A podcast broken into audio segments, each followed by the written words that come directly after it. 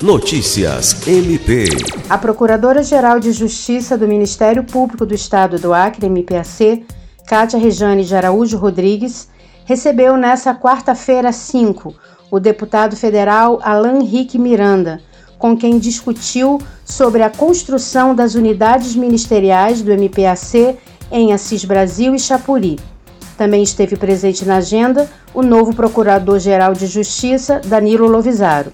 A construção em Assis Brasil conta com emenda do parlamentar no valor de 600 mil reais, que já está na conta do MPAC para a licitação da obra.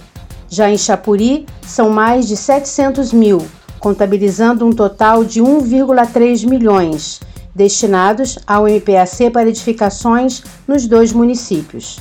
O novo procurador-geral, Danilo Lovisaro, que tomará posse no dia 24 de janeiro, em sua fala, também agradeceu o empenho do deputado Alan Rick no fortalecimento do MPAC. Lucimar Gomes, para a Agência de Notícias do Ministério Público do Estado do Acre.